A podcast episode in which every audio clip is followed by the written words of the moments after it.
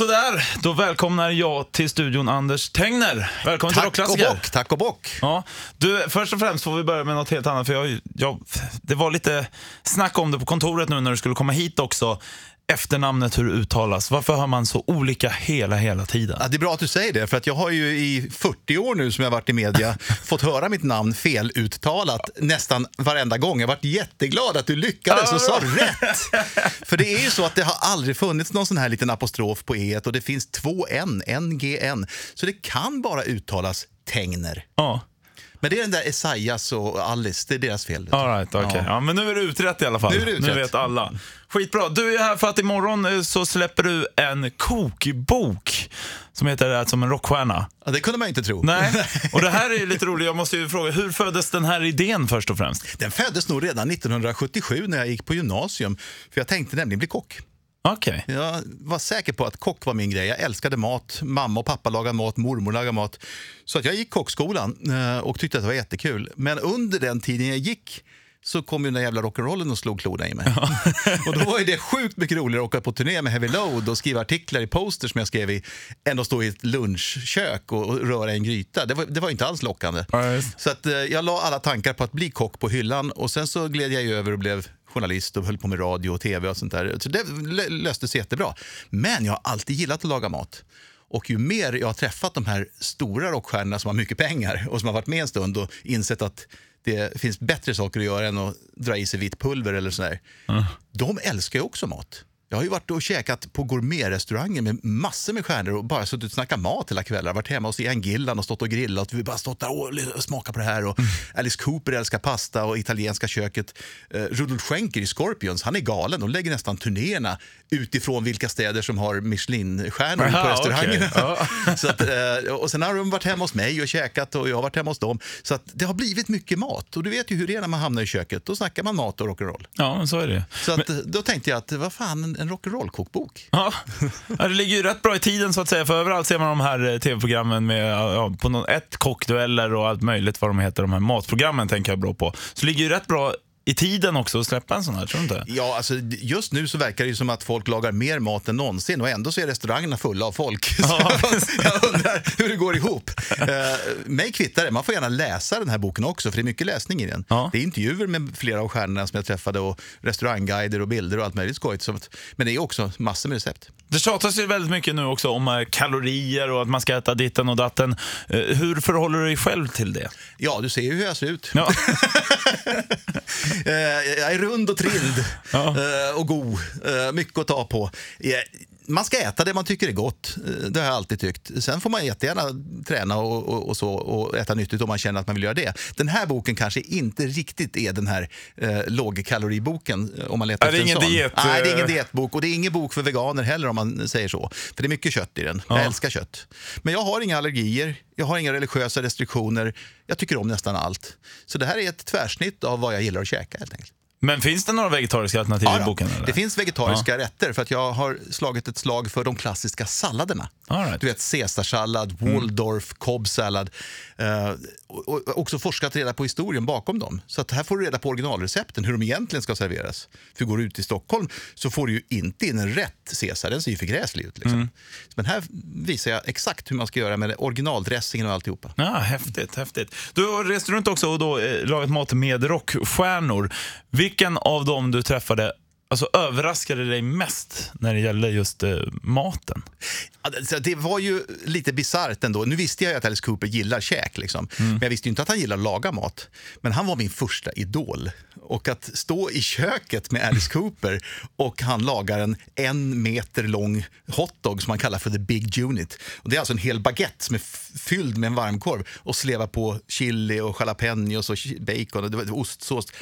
Att, att stå där i köket medan han lagar mat och sen står han och matar mig med den korven. Det är ett litet surrealistiskt ögonblick som jag tar med mig. Ja. Man trodde inte att det skulle hända när man satte på Alice Cooper 1975. Liksom.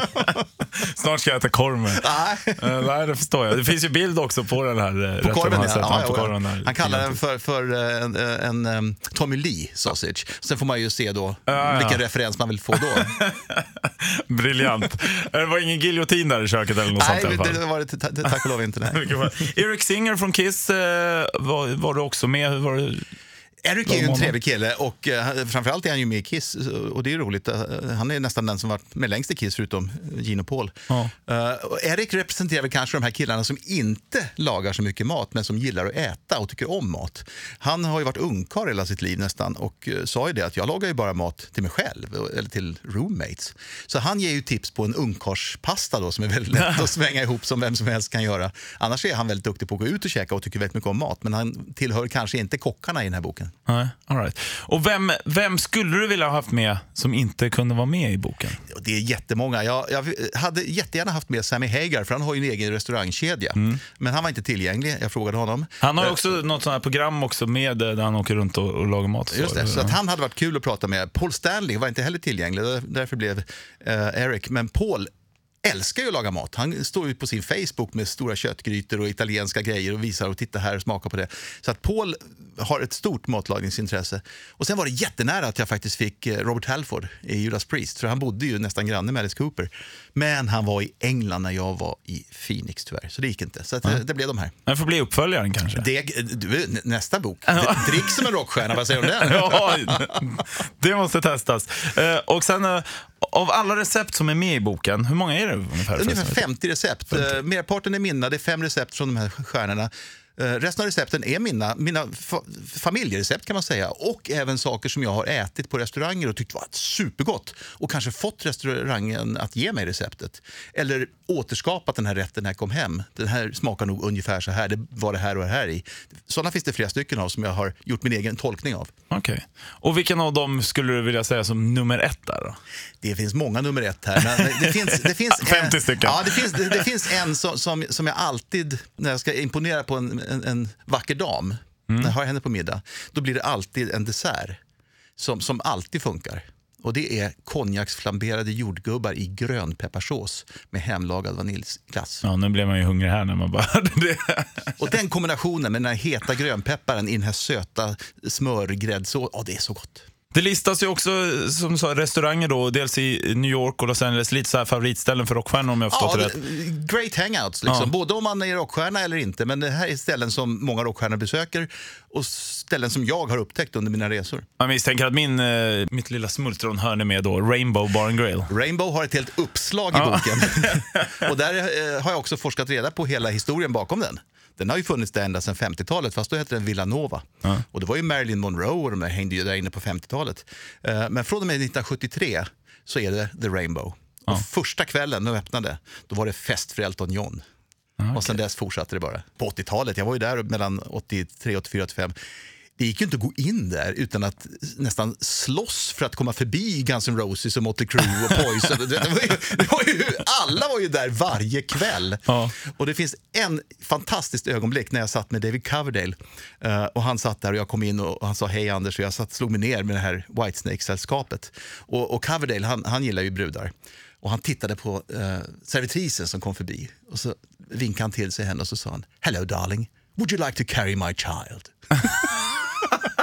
Vilken pick-up line! Ja, verkligen. Går straight for it, verkligen. Men vilken är din egna favoritrestaurang då? Jag, eh, I Los Angeles så finns det ett ställe som heter Barney's Beanery. Mm. Som jag har besökt varenda gång jag varit där sedan 1984. Third Street finns på bland annat. Eller Third Promenade heter Ja, just det. Men mm. den är nyöppnad. Ja. Ja, den, den, originalet ligger ju på Santa Monica uppe i Hollywood. Mm. Och där har de legat sedan 1920. Nu har de öppnat på flera ställen för att de är så goda. Ja. Men rocken sitter ju i väggarna på originalstället. Det var ju där Janis Joplin åt sin sista måltid 1970 innan hon tog Porschen och åkte upp till Franklin på hotellet och la sig ner och dog samma kväll. Inte för att hon åt maten på Barneys. Inte väldigt bra säljpoint där. ja, men, men, eh, och, och, Doors hängde ju där, Jimi Hendrix var där hela tiden. Det här är ett rockställe utan like och de har världens godaste chili. Uh, jag beställde den på 80-talet. Då hade den nummer, då hette den 1143. Men man har tagit bort de där numren nu, så nu får man beställa den själv. Och då är det pommes frites, deras hemlagade chili, guacamole, sour cream och onions. Det är så gott. Ja, det förstår jag. Och sen, lite för, vem är den här boken för? Så måste man vara ganska kunnig med, när det gäller matlagning eller funkar det liksom lite för alla? Hur? Jag tror att du kan med de mest rudimentära kunskaper klara dig igenom det här. Det är inga konstiga moment eller konstigheter. Följ receptet, våga följa receptet. Jag tror att de flesta inte ens vågar, för de tror att oj, titta vad svårt, och, vad ska jag sätta på? Eh, det är bara att läsa och göra som det står så kommer det bli jättebra. Mm. Ja, snyggt. Och avslutningsvis då, vilken maträtt är mest rock'n'roll? Därom tvist, tvistar de, de lärde, men eh, jag skulle säga att, att det finns två. I Sverige finns det svensk husmanskost, vilket är super-rock'n'roll. Mm. Det är ju mat som har byggt upp musklerna, som har byggt upp Sverige. Va? Det är ju kalops och dillkött och sill och du vet allt det här. Det är superkäk och det finns gourmetmat också som är eh, en biff Rydberg på oxfilé. Det är en riktig gourmetmat, men det är ingen som vågar bjuda på den. För, nej, men vadå biff Rydberg? Jo, bjud på en fint upplagd biff Rydberg. Den är riktigt bra. Men jag ska utse den ultimata hårdrockrätten och det blir en riktigt saftig hamburgare. Det blir, det blir bra avslutning på alltihop också. Tack så mycket för att du kom hit Anders. Tackar. Imorgon är boken alltså ute och då kan man inhandla den. Jajamän, ät som en rockstjärna du också. Ett poddtips från Podplay.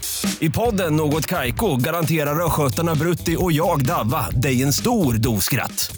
Där följer jag pladask för köttätandet igen. Man är lite som en jävla vampyr. Man har fått lite blodsmak och då måste man ha mer. Udda spaningar, fängslande anekdoter och en och annan arg rant.